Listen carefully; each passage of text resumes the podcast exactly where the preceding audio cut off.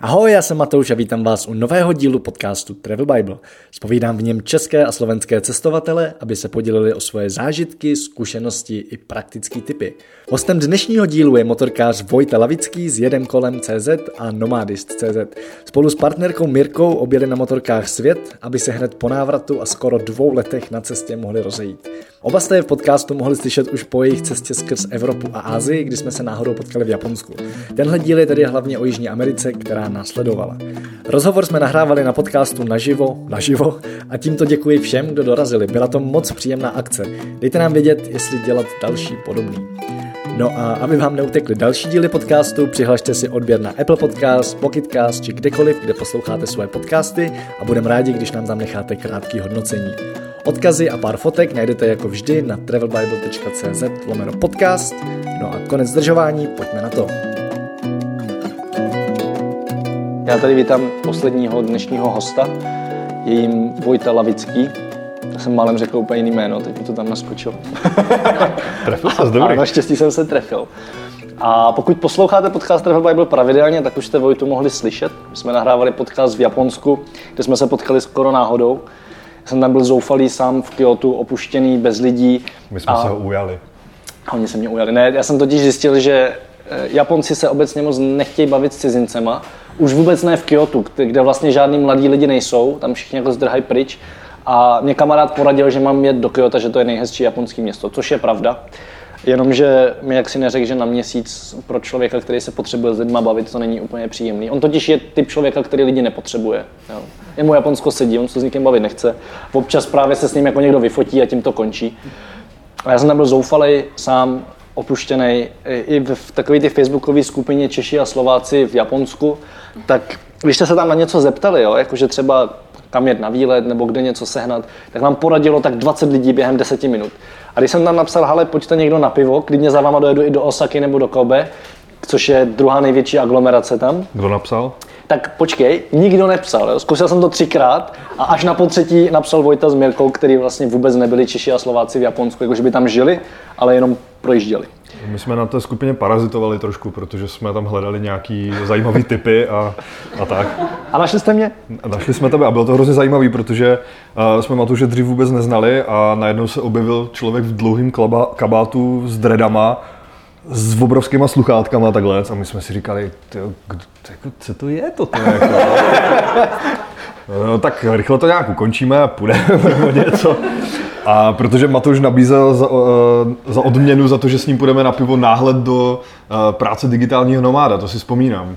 Za odměnu, něco takového jo, jo, to je možný, no. Tak jsme si říkali, OK, tak si něco poslechnem teda. A nakonec uh, jsme se optali, jako co děláš. Jo? Já jsem napsal knížku. No, OK, super, a jak se ta knížka jmenuje? No Travel Bible, no Travel Bible, že jo. Je, to jsme si koupili před odezdem, to je bomba, jako no tak... Tak, tak, takže takhle jsme se poznali a druhý no. den jsme natáčeli podcast. A já jsem hlavně zjistil, že je sleduju. My jsme se jako poznali úplně takhle náhodou a právě jsme se tak sedli na tu večeři spolu. Oni zjistili, že sledují mě nebo že četli knížku, já jsem zjistil, že sleduju blog Jedem kolem, protože Vojta s Mirkou jeli na motorkách kolem světa, já na motorce jezdím, takže jsem to samozřejmě sledoval. No a tak jsem mi pozval do podcastu a ten jsme nahrávali v tom malém bytečku, který jsem tam měl, což jako malý byteček v Japonsku znamená, že je fakt malý. Takový, že když si neuklidíte madraci na spaní, tak v tom pokoji není žádný jiný místo. Tam si prostě vždycky jako ráno vstanete, zbalíte to, ten futon, na kterým se spí, strčíte to do skříně, tam jako žijete, pak večer to zase vytáhnete. Tak jsme tam sedli, rozdělali horké, rozdělali horký sake a, a čaj. fakt jako dobrá věc. Takový no. to teplej rum pil, i když potom, ale, ale s tím teplým sake jako je to dobrý. Jako jo. Ale zkoušel jsi to někdy dát si ho jako v té horké vaně ještě? Neskoušel. Já jsem se teda občas bál, že se utopím, jestli z ní jako vylezu. Ono to docela rychle opíjí, ještě jak se v té horké vaně, tak to opíjí ještě mnohem víc. já jsem si vždycky, tam byla zima, já jsem tam byl v listopadu, takže listopad to byl, že? No, no. listopad, no. Přelom října listopadu. Takže jako tam, oni tam nemají izolaci, takže je tam strašná zima. Aby to šlo přežít, já jsem dost jako, jak se tomu říká, zimouřivý člověk, potřebuju teplo, tak jsem si vždycky večer musel dát tu strašně horkou vanu po Japonsku, dát si to horký sake, horký čaj a pak rychle skočit pod peřinu a usnout, jinak by to nešlo. A, a ještě jsem si v té vaně čet na iPadu, takže jsem si říkal, že buď mi tam spadne iPad, anebo se utopím, anebo obojí. Naštěstí se to nestalo. Ještě, že to nemůže dát čok žádný. No, no, no, no nevím. Tady ten zrovna asi možná i jo, taky už No, stavu. verze nějaká?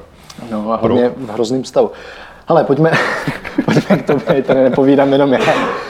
Ale chtěl jsem říct, že pokud posloucháte podcast, tak jste už slyšeli o Vojtovo části cesty. O tý- Slyšeli? Jo, dobrý, dobrý. Hezká. Tak to, by, No co hlásí, že je tady? tak to bylo o té části z Čech do Vladivostoku. A my se dneska budeme bavit o té, co byla potom, takže pokud vás zajímá cokoliv z Evropy a z Ruska a tak, tak si poslechněte podcast, je v archivu, prostě v pohodě to najdete, jde to stáhnout. Jo. Otázky, otázky přeskočíme. O- otázky přeskočíme.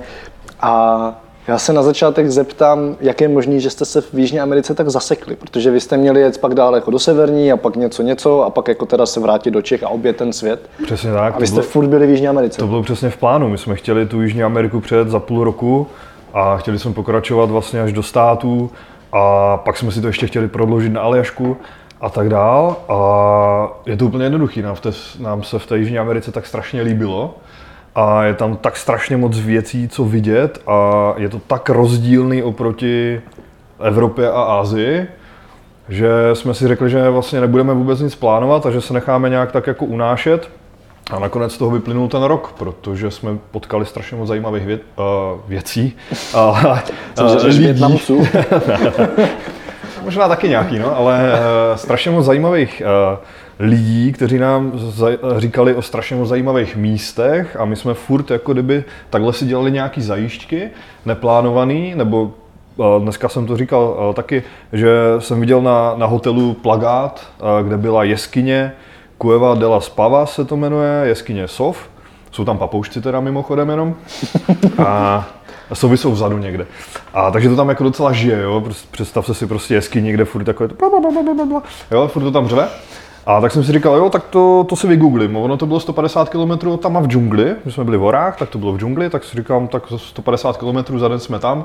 Nakonec to bylo krásných 14 dní, kde nás tam uh, trefili jsme místní jako motorkáře a oni tam měli takovou, takový jako pokojík, který uh, dávali k dispozici dalším motorkářům, když tam někdo jako přijede. A takže nás tam 14 dní uh, tak jako hostili, starali se o nás.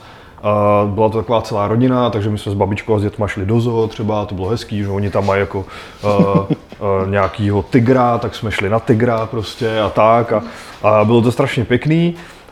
Uh, mimochodem tam třeba, to je, to je zajímavé, jak poznáš, že jsi v džungli v Peru, uh, že ti dají místo brambor smažených, smažený banány. Jo, a jiný druh banánů, jak, jak, je, jak je u nás, on se musí jako kdyby osmažit a uvařit, jinak je hrozně tvrdý. Ale tak se nám tam jako strašně líbilo, takže to byla taková zasekávka. Tady těch zasekávek jsme měli strašně moc, takže nakonec uh, to byl ten rok a pak už jsme si řekli, že vlastně v té Severní Americe v prosinci už bude zima, že tam ani jako nemá moc cenu jezdit a uh, já bych jako jel dál, musím to trošku svést i na Mirku, že jí se třeba dál úplně nechtělo. A tak jsme si řekli, že pojedeme domů. A tak jsme jeli. Jaký byl návrat? Návrat eh, byl, no, To je dlouho, to byly skoro dva roky, ne? 20 měsíců 20 to bylo, měsíců. téměř na den, přesně. Eh, Návrat byl zajímavý, no, tak eh, my jsme se vrátili v prosinci, takže zima, depka, že jo, samozřejmě, protože jsme měli 20 měsíců léto a kromě nějakých krátkých úseků. A vrátili jsme se před Vánocema, po Vánocích jsme se rozešli a, a začali jsme samozřejmě nějak jako kdyby pracovat na tom, aby jsme se začlenili do systému. Takže to si myslím, že bylo takový jako krušný, aspoň pro mě, protože když jsi dva roky někde, možná jako řekneš to stejný, že když jsi dva roky, nebo ne dva roky, když jsi nějakou dobu dlouhou někde jako kdyby pryč a jsi mimo ten český systém, nebo vůbec jako obecně, systém ano, místo, mimo systém, tak je těžký se do něho zase eh, začlenit zpátky. Nebo já jsem to tak aspoň měl a odpozoroval jsem, že i ostatní cestovatele to tak jako mají, že na Facebooku to občas jako kdyby říkají, že se jim nechce do práce, eh, že neví, co mají dělat, že se jako hledají najednou, že z toho bezstarostného života, prostě, kde jediná jejich starost je, co jíst, co vidět a kde spát, hmm. že musí platit složenky, jo, a tak dál a musí pracovat teda, aby ty složenky zaplatili. Tak jsem to měl jako stejně, no. Trošku takový posttraumatický, jako a už, možná. Už se ti to povedlo vyřešit? A začíná, se mi to, začíná se mi to dařit. Zatím, zatím jako jsem, myslím, na dobré cestě velice. Začínáme vymýšlet spoustu nápadů, který asi za tenhle život ani nestihnu provést. A samozřejmě i skrz cestování a motorky a tak dále, k tomu se možná ještě dostaneme později. Je, je to možný, no. Je to, to možný, no, k něčemu, možná ne. Ke všemu určitě Ke všemu, ne, k, něčemu, trošku. jo. K něčemu, jo. Já jsem si teď nějak jako vzpomněl, že jsi říkal, že ta motorka byla často docela překážka k tomu dostat se k lidem. Třeba v Iránu, že jsi vlastně jako stěžoval, že to všichni hrozně seběhli na motorku, protože to byla atrakce, prostě velký no, bavorát. Právě, právě naopak. Jako. No, ano, ano, ano, ale vlastně se za ten Irán hrozně stěžoval. Že, že, jakoby, že to bylo náročné. Jo. tak mě zajímá, jak to bylo v té Americe, jestli, tam, jestli to bylo nějak jinak, jestli to bylo lepší. Bylo to jiný, protože v Iránu uh, tam by... Bavorák nekoupíš. To, je... Uh, to ne a hlavně tam, hlavně tam ani nemůžeš na něm jezdit. Oni to mají zakázaný od vlády, takže tam můžete jezdit na maximálně 250, na ničem větším. Takže jakmile je tam velká motorka, tak ta motorka je větší celebrita než vy. Hmm. U lidí, kteří se o to zajímají samozřejmě. Jinak ten, ten Bavorák, na kterým jezdí Vojta, má motor jako průměrný malý auto, jenom ať jako víte. No. 200, 250 je takový prdítko celkem ještě. Pravda, no. A, takže tam to bylo takový už místama, musím, jako musím přiznat, že to bylo místama trošku i otravný, když vás jako bez nadsázky stokrát za den zastaví někdo a od, odříká vám tu frázi Hello, how are you? I'm fine, thank you. Welcome to Iran. tak eh, a selfie mistr, selfie, takže se musíte se všema jako vyfotit a s celou rodinou nejlépe, takže to je jako maminka, tatínek, 10 eh, dětí, 20 strýčků eh, a tak dál, takže ty rodiny jsou tam jako veliký. Většinou všichni cestují jako pohromadě nějak nebo se setkají. Takže je to jako kdyby místama otravný, takže jsme chtěli i kolikrát zůstat jako kdyby sami. Hmm. Říkám, je, můžeme dneska prostě být sami ve stanu někde, že ty lidi se vás kolikrát i najdou. jo, že třeba jak v Indii, jak prostě za váma takhle dojdou, jako, koukají na vás, jako, tak eh, v tom Iránu jsou zase milí, tam prostě přijdou, donesou třeba vodu, nebo oříšky, nebo chleba, tak jako nabídnou a chtějí se vykládat a a kolikrát jsme asi museli být jako trošku i nepříjemní na ně, že jsme fakt jako chtěli být sami a Oni to nepochopili, já jsem třeba jedné rodině, oni nás zastavili, vyloženě jeli vedle nás autem a zastavili nás a vystoupili a říkají selfie, mistr, selfie, selfie prostě. A já jsem se jim snažil vysvětlit, že moje náboženství jako uh, nedovoluje si dělat fotky s cizíma lidma. uh, nepochopili to a Uh, samozřejmě se nás na to náboženství, to bylo velký téma, že jo? To se nás jako samozřejmě na to ptali a jestli jsme jako křesťani nebo... Prostě nás nikdy neříkejte, že jste ateisti, oni to vůbec nepochopí. To, to, oni, to oni neznají, musíte v něco věřit prostě. A my jsme navíc měli ještě prstinky, že jo? Co jsme si koupili v Turecku. Protože když v Iránu dojdete takhle jako chlap a ženská, tak vás neubytují na stejném pokoji. To je problém, prostě pokud nejste jako ženatí. A my jsme měli jiný jména samozřejmě jako v, v pasech, že? Ale to jsme jako nějak se snažili zahrát do autu, jakože uh, ona nechtěla moje jméno nebo já její a tak dále. Jako, a, ale měli jsme ty prstinky a stejně nás kolikrát neubytovali. No. no tak počkej, tak pojďme se vrátit k Americe. Jsme, jsme se trošku zamotali, že? Je v pohodě, normální, naprosto normální stav, ale bylo to teda v Americe nějakým způsobem jiný? Ty bylo to jako jiný. říkal, a... že tě motorkáři přímo ubytovali, takže tam asi lidi na motorkách jezdí. Jo, jezdí, tak jezdí na nějakých 125, 250, je to hodně populární a je to samozřejmě úplně jiný jak v Iránu. A přirovnal bych to možná trošku k Rusku, kde jsou bike posty, v každém městě je nějaký uvozovkách gang nebo uh, klub, mm-hmm. který má tu svoji klubovnu a tam samozřejmě můžeš přespat, dáš jim nějaký pivo nebo něco takového, můžeš zadarmo přespat a můžeš takhle jezdit po těch městech. A v tom Peru je to velice podobný, a je to velice populární, tady ty malé motorky, všichni jezdí na výlety a tak dál. Různě se ubytovávají tady v těch svých jako klubovnách. A, ale není to tak, že by tam, jak v Iránu, byli úplně super nadšení jako z velké motorky. Mm. V některých částech Jižní Ameriky samozřejmě jsou. V Chile, v Argentině jsou obrovské motorky, nebo velký, takže tam je to takový jako spíš, je, vy jste dojeli jako z Evropy, super. Ale máte motorku pěkná, dobrý, ale vy jste dojeli z Evropy. A v tom Peru už je to i jako motorka a vy jste dojeli z Evropy. Ty jo, bráchové motorkáři, super, pojďte, jako, pojďte s náma tady na grilovaný kuře a tak. Mm-hmm. Jo, takže jo, je to, tam, je to tam taky takový jako pěkný, že dají na ty motorky. A učil se španělsky? Mluvil jsi s nima španělsky? Nebo taky Google Translator? jo, trošku jsem se naučil. Já si pamatuju ze školy ze dvou semestrů španělštiny akorát frázi i siento un poco débil, která znamená cítím se trochu slabý. A to jsem jim vždycky jako říkal, oni se rozesmáli a byli jsme hnedka kámoši. Jako, Samozřejmě jsme se naučili v průběhu, v průběhu toho roku jsme se naučili nějaký fráze, objednat si kuřecí nebo vepřový, jedna postel, dvojta, dvě lůžka, manželská postel a tak dále, tak byla situace. A zrovna jak jsme se cítili, a, ale jako, že bychom jako konverzovali o politice nebo o počasí, to jako úplně ne. No.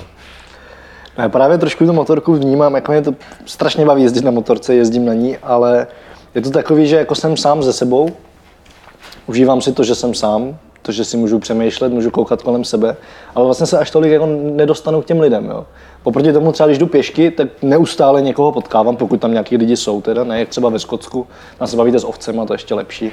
Oni jsou, oni jsou výrazně rozumnější, všechno vám odkejvou, jako super. Ale vlastně na ty motorce to tak nemám, jo. tak mě vlastně zajímá, jak jste to měli vy tam, jestli jste byl schopný se známit s někým jiným než motorkářem. A tak na motorce samozřejmě jsi mnohem rychlejší než pěšky, že? takže hmm. strašně moc lidí mineš, strašně moc míst mineš, ale na druhou stranu jsi strašně nezávislý, nemusíš čekat na autobusy, nemusíš si všechno táhnout na zádech, takže pro mě je tohle jako kdyby mnohem lepší.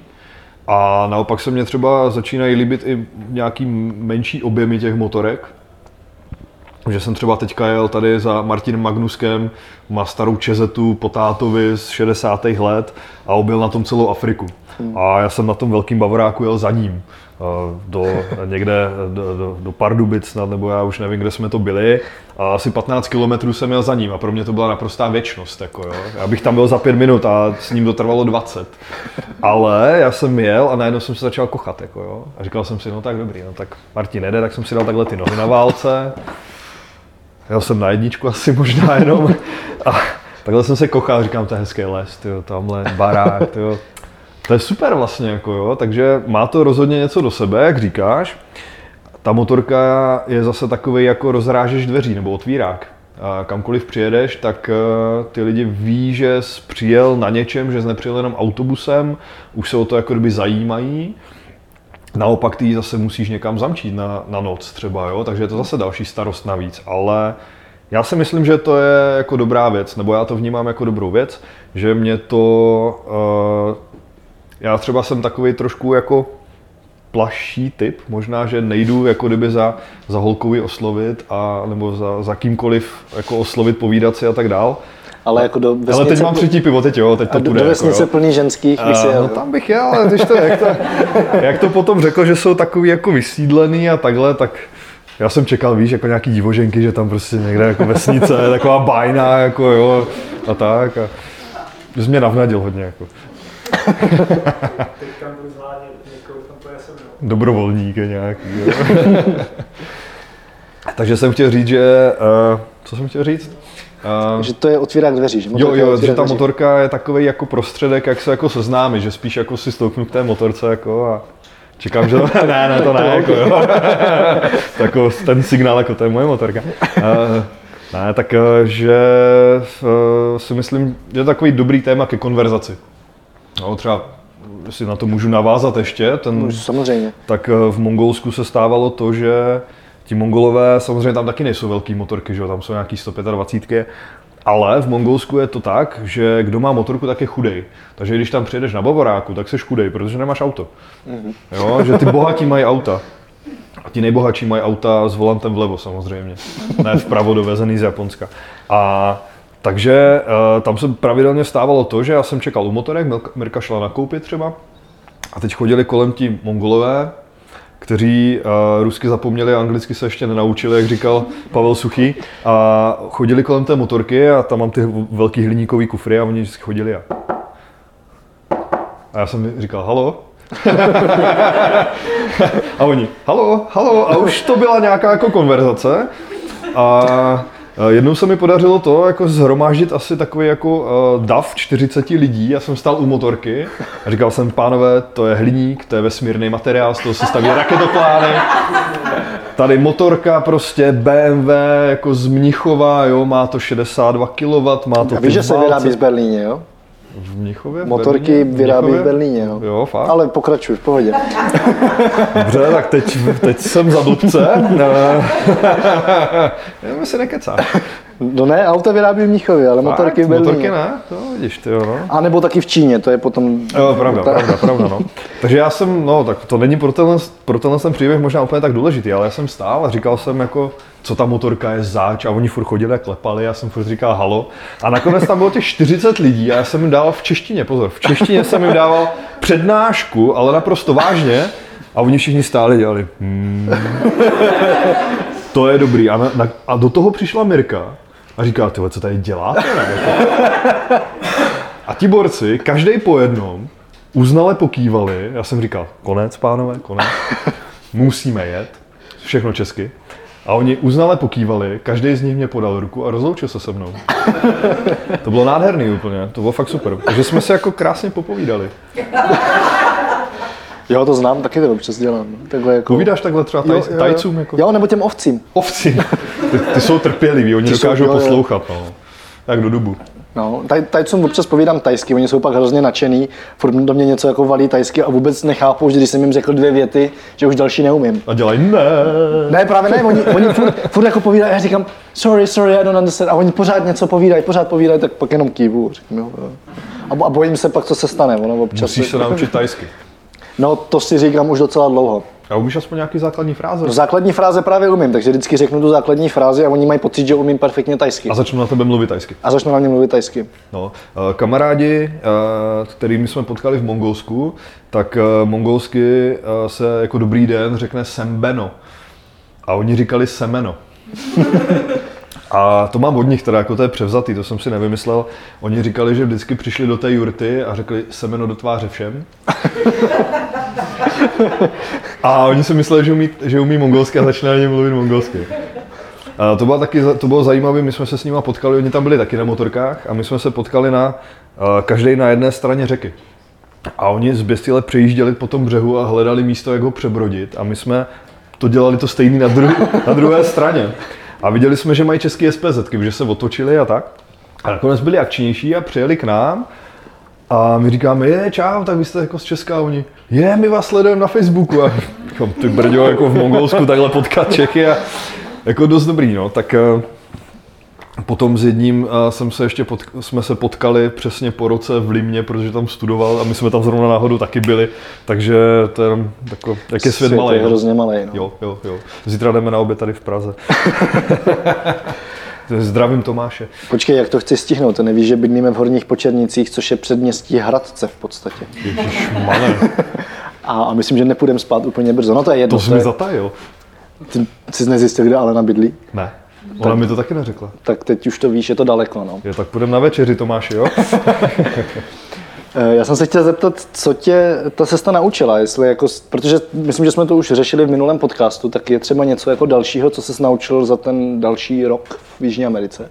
Možná jsem se naučil trošku zpravovat motorku víc, a, protože jsem nedůvěřoval potom už těm místním servisům, protože oni to vždycky jako zkazili. A naučil jsem se trošičku španělsky, což teďka hodlám ještě jako znovu a, vytěžit v, lednu a v únoru.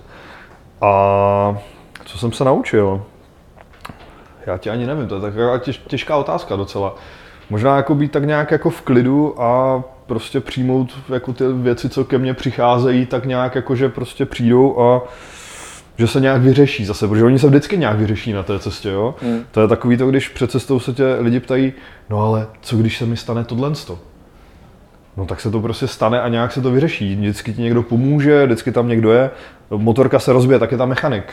Prostě neumíš španělsky, tak eh, prostě nohama, rukama, Google Translator nebo cokoliv.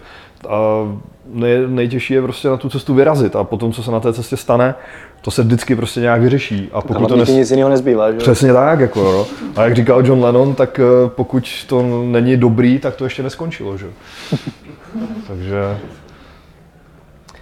Tak co teď chystáš dál? Ty jsi to tady naznačil. Já děkuji, že se ptáš, já si dělám trošku reklamu tady. Je tady nějaký motorkář? Je tady nějaký motorkář. Skvěle, skvěle. Motorkářka dokonce, hezky. Co máš za motorku? O, hezky, no tak ale dívej se. No. Krásné ženy na silných strojích. to jsem tak nevidí. A, takže a, my jedeme, když se to povede, tak a, jsem se, bych se rád dal na dráhu průvodce na motorkách a pojedeme právě do té Jižní Ameriky, do pouště Atacama, takže Argentina, Chile a Bolívie na měsíc, takže celý, celý únor. Už jsem tu proslet, mě vezme jako fotografa nebo já reportéra jsem, sebou nebo Já jsem říkal, že jako, musíš jet. Jako. že, že mě vezme, když to zaplatím, no, takže, ale Což je jako mimochodem skvělý nápad to takhle udělat a to, co se mi na tom hrozně líbí, je to, že si tam lidi vezmou vlastní motorku, což mě vlastně hrozně zaujalo. Vy jste ji nechali převážet přes oceán a když si jako říkal, ale že se vlastně vyplatí si na měsíc někam odvést tady odsud, tak mě zajímá, jak to teda funguje, abych pak mohl ty tripy dělat já, že jo, a vzít ty všechny zákazníky. Vezmeš potom jako fotografa. Milé rád. Skvěle, tak to beru. Zaplatíš mi to? Možná. Možná. Dobrá. Eh, no funguje to úplně jednoduše. My jsme prostě si najali firmu z Polska, která s tím má jako velké zkušenosti a aby jsme nemuseli řešit uh, sami kontejner, protože jsme nevěděli, jestli se někdo přihlásí, kolik jich bude, aby ta cena pořád zůstala stejná pro ty lidi, jo? protože ono se přihlásí 10 lidí, to rozpočítáš těch třeba 5000 dolarů za kontejner, jo, že budou, budou platit teda jako tolik a tolik, jenže potom samozřejmě, jak to známe před odezdem, všichni začínají odpadat, mm-hmm. takže by se ta cena šporovala nahoru, tím pádem by odpadli i ti, co chtěli opravdu jet, protože by to bylo opravdu drahý. Tak jsme si řekli, tady je fixní cena, a najmeme si jako kdyby tady tu společnost, eh, je to pro nás bez práce, a oni zařídí komplet prostě servis, vyclení motorek, sportu a tak dál příští rok třeba, až se rozhodneme, jestli to bude mít úspěch, jestli to budeme chtít opakovat, tak už třeba si to jako zorganizujeme sami tu dopravu. No a proč jsme chtěli na vlastních motorkách, protože to ještě nikdo nedělá. Mm-hmm. Jsou tady cestovky, a nebudu dělat reklamu, protože si chci dělat reklamu sám, a, který jezdí do Jižní Ameriky, půjčují si tam motorky, nějaký 250 a já jsem si říkal, že vlastně v dnešní době jsou všichni motorkáři, kteří by takhle chtěli jet, tak trošku egouši a chtěli by jet na té vlastní motorce, mít fotky s vlastní motorkou, mm. mít ty šrámy na té motorce, o kterých budou moc vykládat, říká, to se mi stalo v Jižní Americe, víš.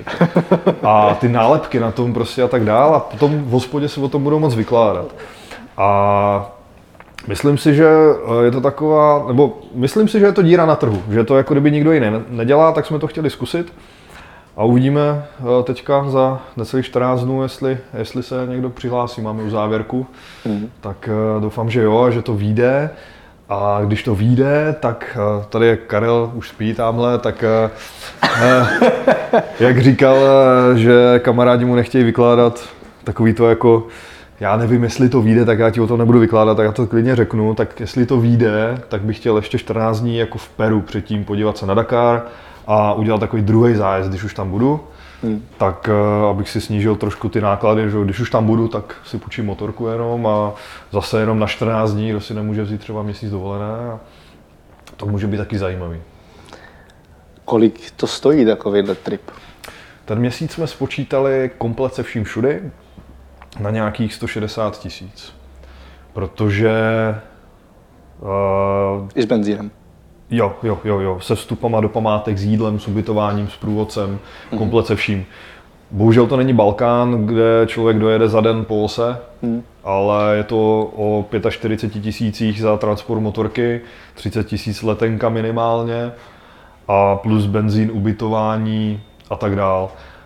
Zase jsme tu cenu zvolili si myslím docela rozumně, protože kdyby tam člověk chtěl jet sám na vlastní pěst, tak ho to výjde jenom o málo levněji, ale bude si to muset celý naplánovat, bude se muset domluvit vlastně španělsky. Jako, mě překvapilo, že to je dost levný, jo? že bych vlastně čekal, to, že... To jsem rád, že to říkáš, jako, no, protože já jsem to dal na Facebook a čekal jsem, jako, že se na mě sesype lavina prostě komentářů, mm. jako, jako to se spo, že jako takový peníze si jako troufneš říct, ale ve směs to dopadlo docela dobře, že jako lidi řekli, OK, to jako není až tak moc, čekali jsme víc třeba, jo. Hmm. Takže... Tak jako ta, ta představa přepravy přes oceán tam a zase zpátky je přece jenom jako docela jako si představím, že to bude drahý, že eh, Lidi neví, kolik to stojí, nedokážou si to představit a když jim prostě řeknu 45 tisíc, že to bude stát, tak si řeknou, asi jako jo, asi by to mohlo být, asi to je tak jako, že když to teďka jo. říkáš, tak to odpovídá. Kolik ta motorka váží? Uh, moje třeba? Uh, kolik váží moje motorka? Uh, člověče, to je docela zajímavý dotaz. Uh, úplně prázdná, jak je, uh, tak váží nějakých 250 kg. Plus uh, samozřejmě tři zavazadla, to je dalších 15 kg navrh. Uh, když ty zavazadla naplníš, tak to je dalších třeba 40 kg navrh si troufnu říct, protože na motorce se ne, úplně neomezuješ tím, že to neneseš na zádech. Takže se neomezuješ tím, že máš nejmenší spacák, nejlehčí karimatku a tak dál. Takže si troufnu říct, že ta motorka může mít přes 300 kg, určitě hmm. takhle, no. Bude mít. A když se dělá jako letecký kargo, tak to občas vychází kolem 5 dolarů na, na kilo. Takže by si možná už stalo to spočítat. Eh, letecký kargo, to, to je letec, zajímavý. Vám to letělo do Evropy a zpátky. nám to právě do Evropy letělo. A tady ty společnosti, když se připravují motorky, tak to spočítají na volumetrický obsah. To znamená, že váha vůbec nehraje roli u nich, tak mi to aspoň vysvětlili, ale že hraje velikost bedny.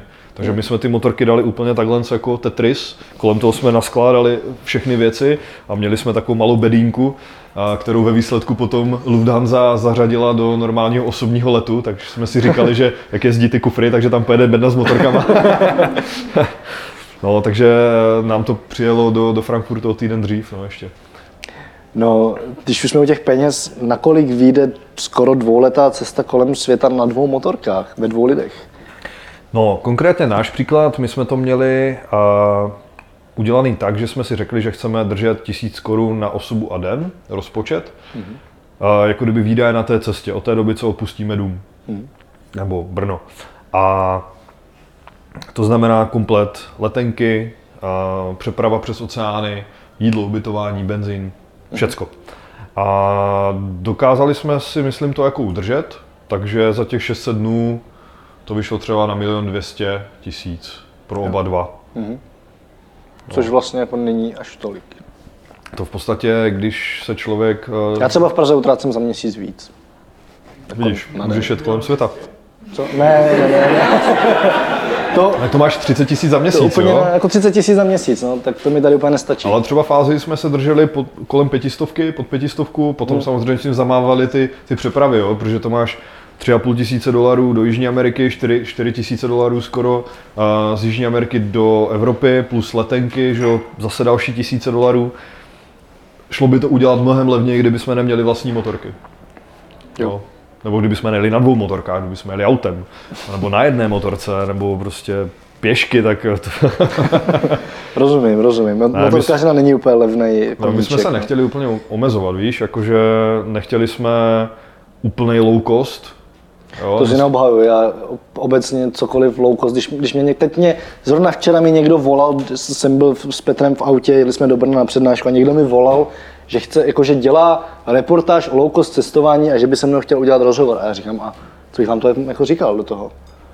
A oni, no přece jako cestujete low cost? Říkám, ne. Rozhodně ne, to je poslední věc, kterou bych v životě chtěl dělat, jako cestovat za co nejméně peněz jenom proto, abych utratil co nejméně peněz, no, že jo. No, no. To mi přijde jako nesmysl. Ale dneska je to populární zase, že jo. Hodně lidí to začíná takhle praktikovat nebo praktikuje to a my jsme si naopak řekli, že prostě vyrážíme na, na životní cestu a že se nechceme omezovat úplně. Jo. A samozřejmě museli jsme se omezovat, že? Bydleli jsme celou tu Asii, jsme, jsme jako spali ve stanu. V Patagonii jsme spali taky ve stanu, protože ubytování bylo tisíc korun plus za nějaký krcálek malinkatej, takže jsme spali ve stanu i v té zimě. Ale když jsme si chtěli dát kafe, tak jsme si ho dali. Chtěli jsme si dát koláč, tak jsme si ho dali. Chtěli jsme jít tamhle, tak jsme tam šli. Hmm. Jo, chtěli jsme si koupit tady deku nebo prostě obrovskou indiánskou masku, tak jsme si ji si koupili. Jako, no. Či jak si vozil obrovskou indiánskou já masku? Jsem, já jsem kamaráde dovezl dva klobouky. z Kolumbie a z- Ekvádoru, že jo, klasický panamák jako No, ten no. z Ekvádoru. A Takže jsi dal jako na helmu klobouk? ne, pod helmu. Měl jsem ho takovou síťkou na, na kufru, jako, no šlo to, nebylo to úplně ideální, ale šlo to, jako no. Až potom jsem se dozvěděl, nebo já jsem to jako kdyby věděl, ale bohužel jsem to nějak jako nenaplánoval, že ten, ten panamák, že slamák, že jo, to je strávy, jako kdyby nějaké speciální, že se dá smotat do krabičky. A že jsem ho mohl v takové jako krabičce jak vodoutníku dovést do Čech. Jo? Jenže já jsem koupil ten levnej za 20 dolarů nebo za 15 a tohle co se dělá většinou s těma, který stojí 100, 200, 300 až já nevím kolik set dolarů, jako kdyby ty originál jako panamáky. Tak jo, já mám tady poslední okruh otázek, pak dám ještě chvilku prostoru vám, nebo okruh. Mám tady... Já to baví zrovna, jsme se Já- rozjeli. Jako, jo, jako je to super, je to super. Já bych klidně pokračoval dlouho. Já, že Karel už spí, ale Ne, už se zbudil, ale už, už jako to. Tam už někdo odchází, ahoj. v pořádku, na Slovensku je to daleko, já to chápu. Pešo, Pešo. ne, ale já, já jsem se na to nechtěl ptát, jo, ale Alena mi říkala, ať se zeptám. A že Alena za to může. Alena za to může, a všecko hodím, hodím na Alenu samozřejmě, jako vždycky. Počítáme jí to. A jak je možný, že jste s Mírkou dva roky zvládli cestovat a pak jste se rozešli? Jak je možné, že jste se nerozešli v průběhu? Na to se ptá úplně každý. Jako, Já vy vím. jste spolu zvládli takovou věc, prostě jak to? No tak prostě, uh, Úplně v pohodě, já jsem dělal to sám. ty ses taky rozešel po cestě kolem světa. Po- Jako po festivalu. Já jsem rok cestoval a potom po dvou letech to skončilo. Takže teďka určitě mi dáš, eh, cest, cestování a cestování na cestě a žití eh, tady doma taky něco jiného. s tím se přesně stotožňuju, a protože cestování člověka odhalí úplně do naha. Celý ten charakter. A nikdo z nás dvou s Mirkou nemůže říct, že to byla jeho nebo moje chyba, nebo jo, byla to prostě chyba obou. A já si myslím, že je dobře, že jsme na to přišli takhle, na té cestě, než kdyby jsme na to přišli za rok, dva, tři s dítětem, bez dítěte, po svatbě. Prostě hmm. jsme si uvědomili, že to nepůjde takhle a že jsme to ukončili a, a oba dva jsme se shodli na tom, že to bylo to nejlepší řešení. Že to, nebo jako, že to bylo dobrý, prostě dobrý krok. A oba dva jsme si šli od té doby nějakou vlastní cestou a, a je to super. ne, myslím pro oba jako... Eh, no, to jsem řekl špatně, no, ale jako... Ne. Rozumíme si. My si rozumíme, doufám, že to Mirka nebude poslouchat. A... Tak Já je to, myslím, že jenom, je to jenom mezi náma samozřejmě. Já myslím, že jo, je to jenom mezi náma, náma A pod těma- internetem. To, to. no, já myslím, že i pro Mirku je to super. Jsem ji viděl naposled na, fot, na fotce, vypadala spokojeně. Tak, No, tak Mirko, když tak zdravíme, kdybyste to poslouchala. Tak, máte někdo dotazy na Vojtu? Já bych se s ním dokázal bavit do nekonečna, tím, že jako jsme oba motorkáři, tak se můžeme bavit pořád, pořád Však o pneumatikách. tak a- zítra si popovídáme. Jaký všetečný dotaz, otázka pod pás. Tak, tak. Tak já se pýtám, uh, už jste potom jako počas té cesty zjistili, že vám to někdy klape, ale Je, Vidíš to? Já jsem těch vztahů, ano. Takže otázka je, jestli jste už v průběhu cesty zjistili, že vám to neklape. Vidíš, já jsem, já jsem to říkal. Mezi, ná, mezi náma, jenom? Ano.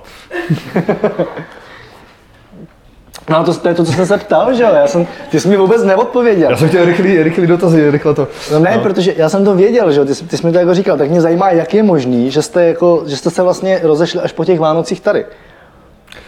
Prostě jsme zapadli do toho systému a nějak to jako vyplynulo z té situace. Oba jsme najednou byli úplně v novém prostředí a podle toho jsme se začali chovat nějak. A prostě to vygradovalo v tu chvíli. OK. Dobrý, jo. Už, No, už bych se v tom asi Jo, jo, nebudem se v jako- tom úplně rýpat. Nikdo se v tom nerýpejte. Tak. O, nikoho to nezajímá už. Ale přemýšleli jste na tom, že byste jeli ve, že byste jeli ve dvou?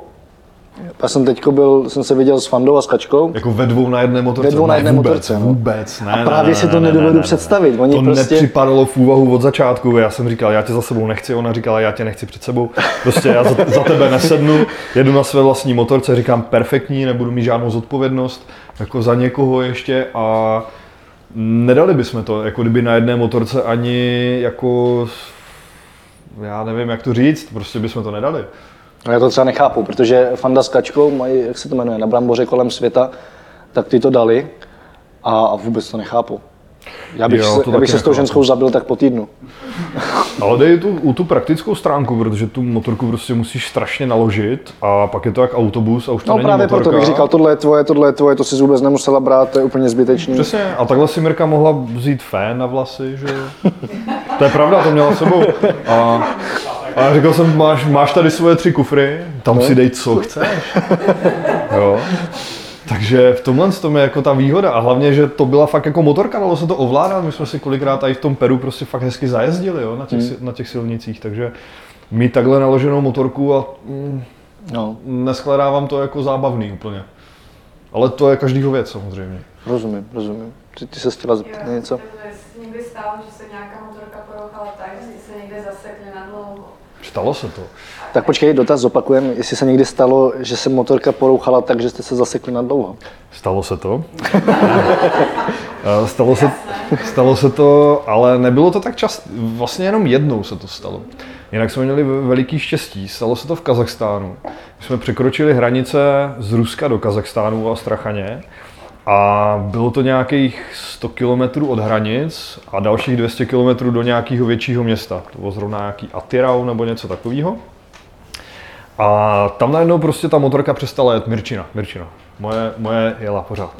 A, a, takže přestala jet a my jsme jako samozřejmě nevěděli. Teď bylo 40 stupňů, byli jsme v té stepy, kolem nebylo vůbec nic.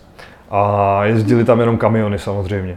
A, takže jsme, já jsem začal nějak rozebírat tu motorku, až jsem to měl úplně rozebraný, fakt jako hodně, úplně zbytečně hlavně, a, tak, začalo, tak začalo pršet z ničeho nic.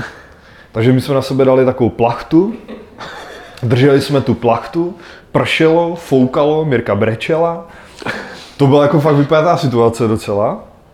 A nakonec já říkám, tak já pojedu, no tomu se totiž váže ještě dalších strašně moc příběhů. To byl den úplně nabitej jako strašně pozitivní energii a příběhama a vším. Uprostřed ničeho, jako jo. A já jsem teda vyjel do další nějaké vesnice hledat servis. Tam jsem zjistil, že vůbec jako nic není. Tak jsem měl na zpátek, to bylo nějakých, dejme tomu 50 km, třeba jsem měl jako daleko docela. A tam byl stopař, byl to Rus. A tak jsem ho vzal, říkám, tak si za mě skoč, to je v pohodě a já ti hodím, ale tady asi jenom prostě, no 20. No. Já říkám asi 20-30 km, tam máme motorku, ona je rozbitá, víš.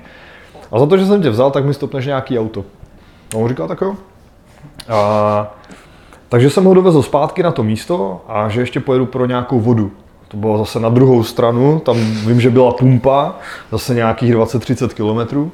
Tak jsem nabral nějakou vodu na benzince, nějakou polívku, takovou tu instantní. A jel jsem zpátky, jsem potkal Španěla na... No, tak z blbýho vtipu, že? Já jsem potkal Španěla Roka z Barcelony, který na 800 GSu taky jel kolem světa. A společně jsme dojeli jako kdyby k té Mirce, u které mezi tím zastavovali kamionáci a dávali jí vodu, protože prostě byla prostě ve stepy a, a tak oni měli strach. Rok řekl, že tomu jako absolutně nerozumí, tak tam chvilku jako s náma obcházel, jako to, a pak jsme se dohodli, že teda jako na to kašlem a, a on, on odjel. Tak nad tím jak přemýšlím, že to bylo přesně naopak. Ale jedno. Že jsem nejdřív potkal Roka a pak jsem měl až hledat s ním ten servis. Ale to... No, takže ten Rus, teda, který tam byl, tak nám vstupil to auto. Borci s nějakým nákladákem vysadili ty velké dveře, udělali z toho rampu, my jsme najeli do toho autíčka. Mirka jela s nima, bylo to nějakých 250 km, kdy oni jeli asi 60 za hodinu, protože to byla naprosto šílená cesta. Já jsem měl za nima na té motorce, dojeli jsme ve 4 ráno do, do Atirau. Tam jsme hledali nějakou kopu s pískem, aby jsme tu motorku mohli vůbec jako složit dolů. Oni na Mirku vysadili na, na, na nějakým hotelu, kde s chodou okolností byl kazašský bowlingový národní tým. Strašně sympatiční kluci uměli anglicky, nosili nám kufry do pokoje. Bylo to jako dobrý, my jsme mezi tím skládali tu motorku, ve 4 ráno jsme šli spát, zbudili jsme se a hned naproti tomu hotelu byl servis kde Kazaši začali rozebírat motorku a byl tam syn pana majitele, který mu byl asi 15 a ten jediný uměl anglicky. A s ním jsme se bavili, co na té motorce vlastně udělat. A zjistili jsme, že to byl blbý kontakt na benzínové pumpě, který stačil jenom proletovat a jo, protože já jsem to zkoušel na baterku všecko s kabelama a měl jsem to vždycky položený na zemi, že jo, ona nejela. A jsem, teda, ona jela a když jsem ji postavil, tak nejela. Tak jsem si říkal, no tak to je něco špatně, že jsme volali do Čech, že jo, strašná, jako strašný průser. No, takže nakonec borci to jako udělali za celý den a bylo hotovo a my jsme mohli pokračovat dál. Takže to byl celý den takhle jako v kostce, jo. Uh, druhá věc zábavná, když jsme přijeli do Jižní Ameriky, tak uh, Mirce startoval motorka, protože měl vybitou baterku. Hmm. Kam se si vybitá baterka, tak to připojíme na auto, nebo něco, nebo já zajedu koupit něco, tak moje nastartovala, tak jsem jak, že se slezl celý port a koukali na ty naše motorky a tak říkám, tak já nastartuju, to bude pohoda. Tak jsem nastartoval, všichni jako jo, najednou jsme motorky začal takhle stříkat benzín, že? No tak, to se ne. takže já jsem měl spuchřený hadičky a Mirka měla vybitou baterku, takže já jsem měnil asi 4 hodiny hadičky, protože jsem musel to celý rozebrat. A pak jsme teda jako nabíjeli tu Mirčinu baterku a to asi po fakt jako půl dnu, kdy jsme si mysleli, že to půjde, tak eh, to nenastartovalo. Tak jsme volali uh, ještě, jsme tam potkali Zdenka uh, Čecha, který bydlel v Santiagu, tak měl taky tam motorku, tak jsme mu volali. Jsme přišli na to, že ta baterka, že byla kyselinová, tak tam nebyla, nebyla jako voda v tom, že My jsme si jako neskontrolovali prostě za toho půl dne, jo.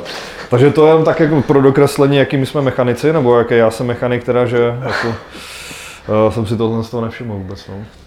Stane se. Stane, stane se, no.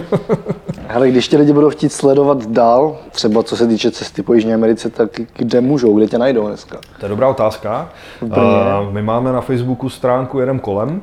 Ne, jedeme kolem ne, ale jedem kolem. A to byla stránka jako kdyby toho, té cesty kolem světa. Jelikož jsem začal jako kdyby tak nějak sám teďka na vlastní pěst, tak mám stránku Nomadist, a na Facebooku to musíte najít jako nomadist.cz, protože nomadistů to tam najde hrozně moc. Mm-hmm. Ale to takový pěkný nápis, No, to uvidíte a já tam dávám nějaké ještě příběhy z té cesty kolem světa, recyklu nějaký, nějaký fotky starý a dávám takový ty, takový ty příběhy k dobru, který vlastně jsme nikam nenapsali a nějaký moje úvahy.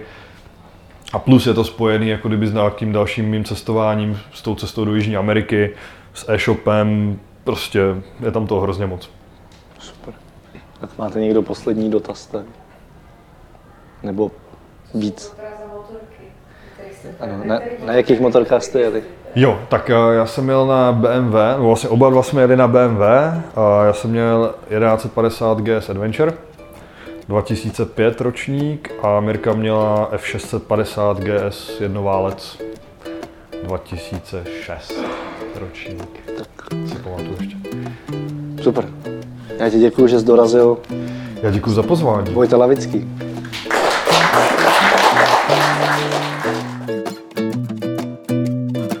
Ještě jednou připomínám, že odkazy a všechny další díly podcastu Travel Bible najdete na travelbible.cz lomeno podcast. Pokud se vám podcast líbil, sdílejte ho se svými přáteli, třeba je taky inspiruje vyrazit do světa nejen na motorce. Nejlépe pošlete odkaz přímo těm, o kterých víte, že potřebují pořádně nakopnout. Zatím čau, cestujte a těším se v příštím dílu naslyšenou. Tento podcast sponzorují božstva. A je jich hodně. Travel Bůh, Ježíš, Buddha, Shiva s Višnou, Alák s Akbarem, Dayak, Batak, Toreja, Asmat, Adonis, Apollo, Krteček, Artemis, Athena, Dionysus, Ferdam, Ravenec, Eos, Hermiona, Poseidon, Batman, Serena, Zeus, Indiana Jones, Loki, Thor a celá ta sebranka ze severu. Díky. Travel Bible je prostě boží. Ať si cestovatel začátečník nebo pokročilý, najdeš v ní hromadu typů, díky kterým bude tvoje chuť vyrazit posílena, volný čas prodloužen a náklady sníženy na minimum. Amen. E, teda letadlo. Co se v Travel Bible dočteš? Spoustu věcí, Třeba, že potřebuješ výrazně méně peněz, než se říká, a že už je asi i máš. Kde a jak sehnat ty nejlevnější letenky, kde bydlet a jíst, aby peníze na 14 dní pohodlně pokryly víc než měsíc. Jaké uzavřít pojištění, aby se nikdy nedostal do maléru. jaký vybrat účet a kartu, abys nemusel za výběry zahraničí platit ani korunu. Zjistíš, jak chytře využít vlastní bydlení, komu svěřit psa, nebo jak uschovat své věci zatímco budeš na cestě. Přesvědčíme tě, že nemusíš hned končit v práci a přesto můžeš cestovat několik měsíců. Uvidíš, že můžeš jet sám a přitom se tak necítit. Naučí se, jak putovat klidně půl roku s jedním baťohem, nebo jak všechno dostat jen do příručního zavazadla. Ukážeme ti taky, jak a kde si v zahraničí přivydělat, jak psát cestovatelský blog, nebo jak pracovat na dálku. To všechno a ještě mnohem víc se dočteš v knize. Ještě si tu? Tak šup na travelbible.cz, travelbible.cz a potkáme se na cestách, protože cestování je prostě boží. boží.